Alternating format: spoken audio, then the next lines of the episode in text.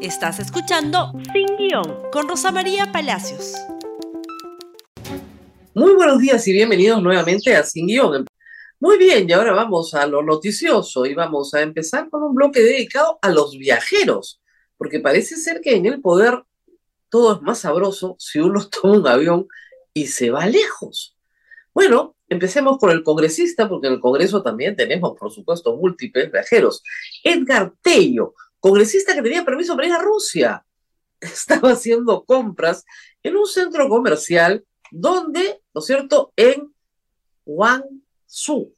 Guangzhou, ¿no es cierto?, tiene pues establecimientos comerciales que tienen muy buenos precios y el congresista Edgar Tello del bloque magisterial, gran entusiasta y defensor de Pedro Castillo, un hombre sindicado también como mucha sueldo, aunque lo niega, un hombre que ha sido acusado de hostilizar a una trabajadora embarazada, bueno, pidió permiso para ir a Rusia y terminó en China. Porque, bueno, uno se pierde pues en estos viajes, ¿no? Eh, es tan lejos, es tan complicado llegar, que uno nunca sabe dónde termina. Es en China. Epicentro tuvo la primicia de esta fotografía, ahí tenemos las fotografías, de shopping en China. Ayer, o sea, antes de ayer, el comunista Eduardo Tello del bloque magisterial se paseaba por un centro comercial en Guangzhou. Tenía permiso para ir a Rusia, pero se pasó a China. Es un congreso virtual. Y siguen operando como congresistas virtuales. Y después critican a, Digna Calle, que claro, es la campeona, tiene ocho meses fuera. Pero, ¿qué es esto? O sea, yo me puedo ir donde me da la gana, no me ocupo de lo que pasa acá. Además, se suponía el señor Tello y los otros 12, porque fueron 13 congresistas, el 10% del Congreso peruano se fue a Rusia, luego que el Estado peruano tuviera una posición crítica a Rusia por su invasión en Ucrania, 10% del Congreso peruano fue, ¿no? Así, convidado por los rusos, todo pagado y se fueron felices. Bueno, ¿quién paga el viaje a China del señor Tello? Porque es claro que él no está acostumbrado a pagar sus viajes. La pregunta queda ahí flotando en el aire. La siguiente es una fiscal de nación viajera, y ya sabemos que viaja mucho. Este es su décimo segundo viaje en un año.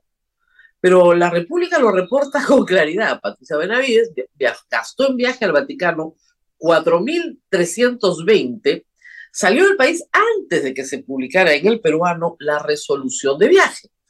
Estos son los viáticos, ¿ah? Ojo, no contamos el pasaje son solo los viáticos para que la señora pueda vivir una semana en Italia.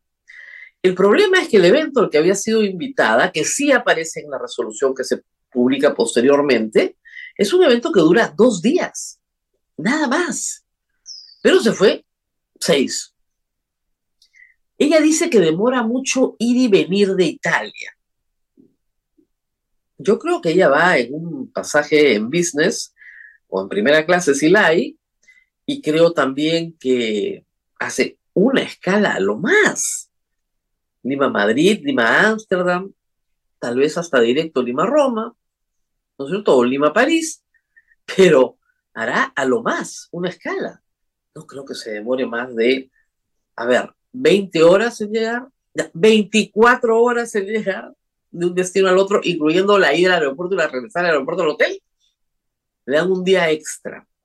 En la resolución que autoriza su viaje, que se publica después de que ella se ha ido por temas administrativos, ha dicho, eh, se señala con todo detalle que la han invitado a estar en la primera fila de la audiencia general con el Papa y que por eso, bueno, tiene que estar ahí. Acá está. El gobierno italiano me invitó a una conferencia. Es verdad, eso dice la resolución. La resolución dice que la Embajada de Italia en el Perú cursa la invitación a la Cancillería, la Cancillería la cursa a la Fiscalía de la Nación, la señora fiscal de la Nación va a ser relatora en este evento de confraternidad italiano-América Latina en materia de justicia, el evento dura dos días, eh, pero eso sí, ella tiene que ir con su plata, ¿no? O sea, la plata del Estado peruano, de hecho se pasó, es una invitación, pero que no incluye ni pasaje, ni viáticos, ni nada. Y luego que hay una carta también del Consejo Pontificio tal diciendo que ella tiene un asiento en primera fila en una audiencia general del Papa.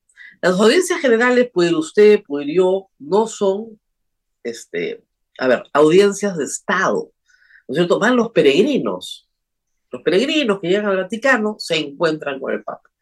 Y algunos se les reserva sitios adelante porque tienen, pues, ¿no cierto?, cierta preeminencia en sus países. Pero la peregrinación personal de la señora fiscal de la Nación, con mucho respeto, se la financia ella, ¿no? O sea, no tenemos por qué financiarle la peregrinación todos los peruanos.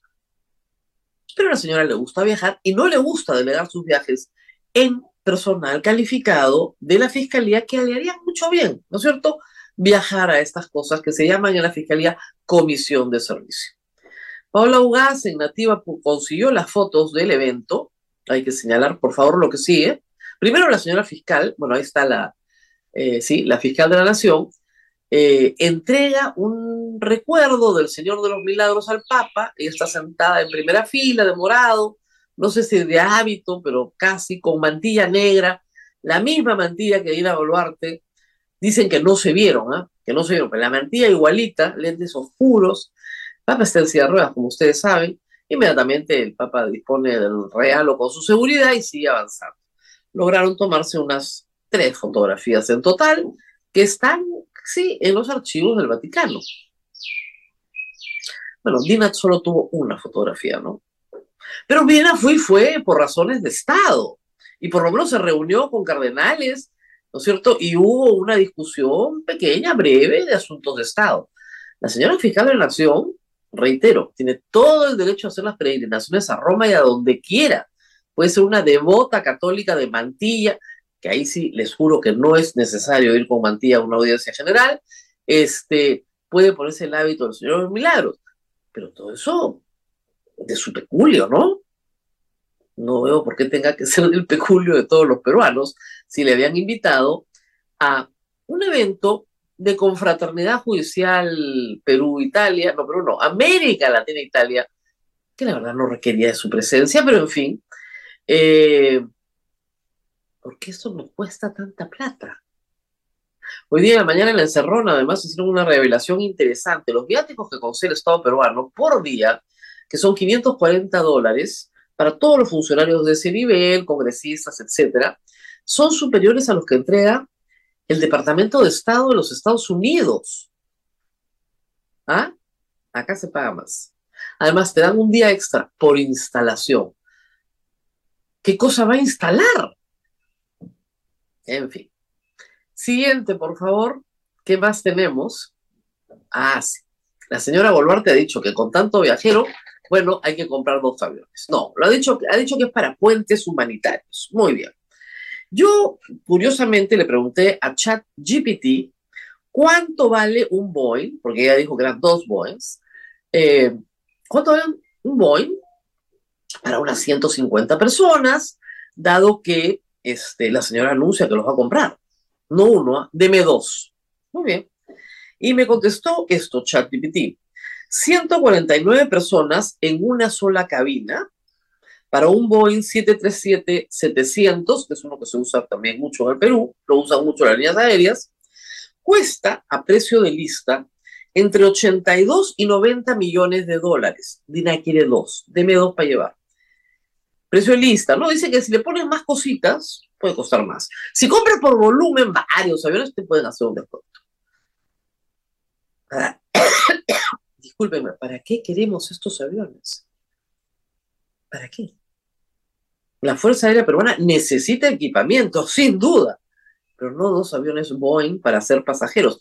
Para eso contratas un charter. Y si no dejan entrar el charter a Tel Aviv, mandas el avión presidencial dice así, para entrar y salir de Tel Aviv a un aeropuerto cercano que puede estar en Turquía, que puede estar en Egipto, y, ¿no es cierto?, haces el transbordo al charter que los trae al Perú. Eso no te cuesta 90 millones de dólares, ni de casualidad, ni menos 180 millones de dólares. ¿Saben qué puentes se necesitan? Los puentes que se van a llevar los ríos en el fenómeno del niño. Esos puentes sí son urgentes. ¿Han comprado puentes Bailey?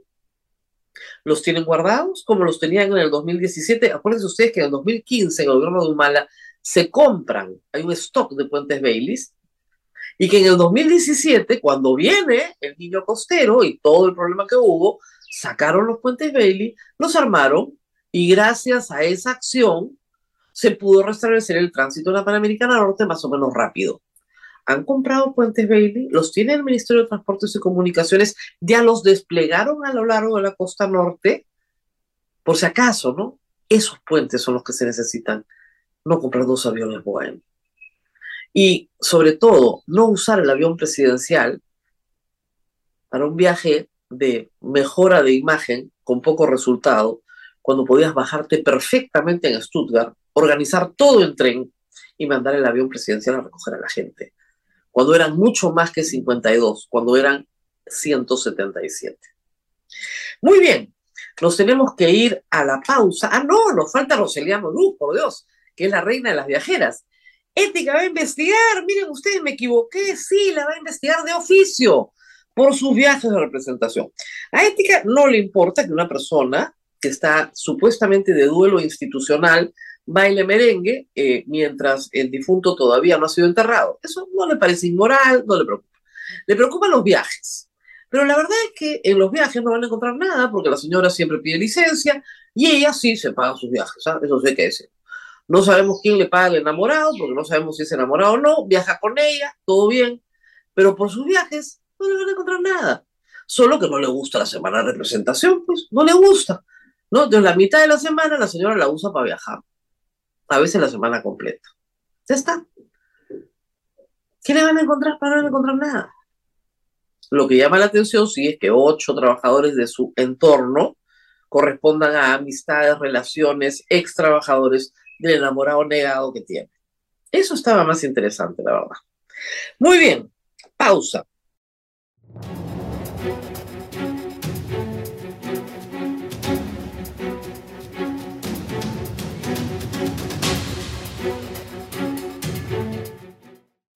Muy bien, y ayer arrancó el juicio oral a Alejandro Toledo, que lo estaba esperando, sí, desde hace ya algunos meses.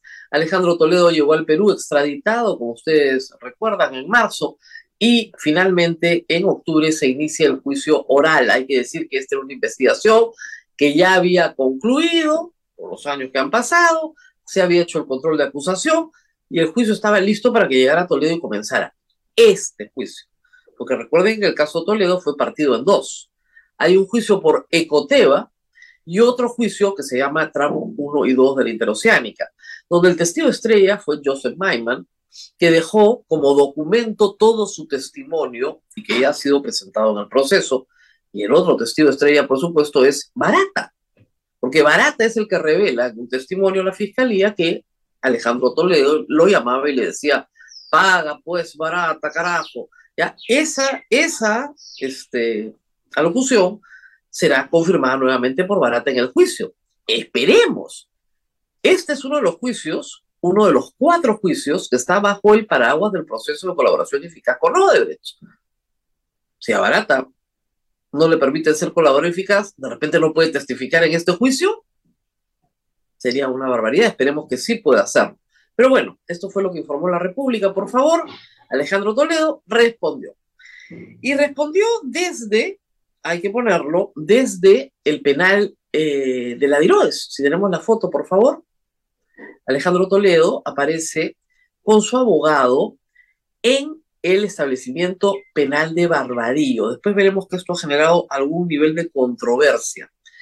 ¿Qué pasó? Digamos que los, las partes hicieron sus alegatos, digamos, de apertura. Habló José Domingo Pérez, habló el procurador, habló la defensa. José Domingo Pérez, que tenemos un tuit sobre eso, José Domingo Pérez estableció que el señor Alejandro Toledo es culpable de pactar con Odebrecht eh, el, el, aligerar la ejecución de la carretera y, por lo tanto, beneficiarse con coimas que iban directamente para él. Por lo tanto, es investigado por lavado de activos. ¿Por qué? Porque este caso lo que investiga es la solicitud de una coima y el pacto colusorio, yo te hago ganar a ti y tú me pagas a mí, ¿no es cierto? Y luego el desvío del dinero hasta Costa Rica.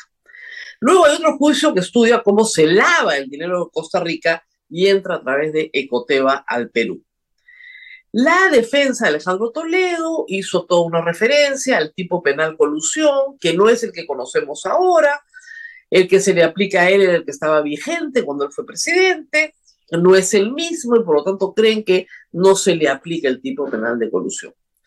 La defensa de Alejandro Toledo, hay que decirlo, es muy débil, porque estos hechos están muy sólidamente corroborados con testimonio tanto del que entrega el dinero como el, del que lo lava. Las eh, propiedades Alejandro Toledo en el Perú que fueron compradas a nombre de su suegra y las suyas propias que también fueron pagadas sus hipotecas y sus deudas con dinero del mismo círculo, están siendo, han sido incautadas. Alejandro Toledo no tiene patrimonio en el Perú porque todo su patrimonio, por lo menos el inmobiliario, ha sido incautado.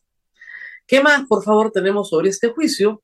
Porque comenzaron eh, las dificultades, es que la prensa no va a poder entrar. Y esto lo confirmó ayer la sala. Incluso el Ministerio Público pidió que por transparencia se explicara por qué la prensa no podía entrar. Y la sala señaló, después de deliberar, que era por razones de sanidad y aforo. Una excusa que la verdad no es seria. Ha generado la protesta de varias organizaciones de prensa, entre ellas la ANP, IPIG y el Consejo de la Prensa Peruana. Va a haber la transmisión de Justicia TV, que lo hace muy bien, nadie duda de eso y estamos muy contentos con los servicios. Pero tener camarógrafos propios, tener reporteros gráficos y tener reporteros en sala, te da una calidad de noticia mucho mejor. Y el Poder Judicial no quiere, esperemos que por la debida publicidad del proceso, que es una garantía para todas las partes, esto se haga público de verdad y que la prensa pueda ingresar. Cierto es que queda discrecionalidad a los jueces, pero no le genera ningún inconveniente. El otro inconveniente es la presencia de Toledo, como les dije hace un momento. Por favor, acá hay un tuit de Epicentro. Y Alejandro Toledo ha pedido participar físicamente en las audiencias del juicio oral, lo cual es un derecho, porque en el caso del aborto Fujimori, el Poder Judicial acondicionó una sala en la de Esa sala existe, podrían acondicionarla nuevamente. La sala decidió que este será aceptado solo cuando el expresidente deba presentar su declaración o pedir su participación directa en el juicio. De ser necesario, el colegiado se trasladará al lugar donde se encuentra Alejandro Toledo para verificar su declaración.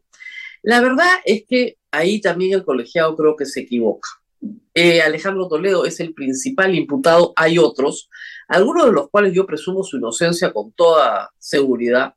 Eh, José Domingo Pérez ha tenido que incluir a todo Proinversión, y la verdad que Proinversión no tiene nada que ver con la recepción de un dinero mal habido, no hay una prueba de eso, pero incluido todo Proinversión. Sería bueno que Alejandro Toledo esté físicamente en su proceso porque es una garantía del debido proceso que se le dio a otros presidentes procesados, empezando por Alberto Fujimori. Muy bien, eso ha sido todo por hoy. Nos despedimos y nos reencontramos mañana nuevamente en Sin Guión. Compartan este programa. Hasta pronto. Gracias por escuchar Sin Guión con Rosa María Palacios. Suscríbete para que disfrutes más contenidos.